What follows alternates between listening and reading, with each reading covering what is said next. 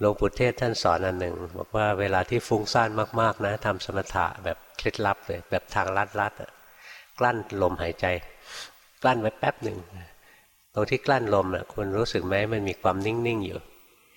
รู้สึกครับ เออเอาจิตไปอยู่กับความนิ่งๆ นั้นแป๊บหนึ่งนะก็ได้ คพัรับกละแล้วก็ถอยออกมาเดินปัญญาต่อ ครับ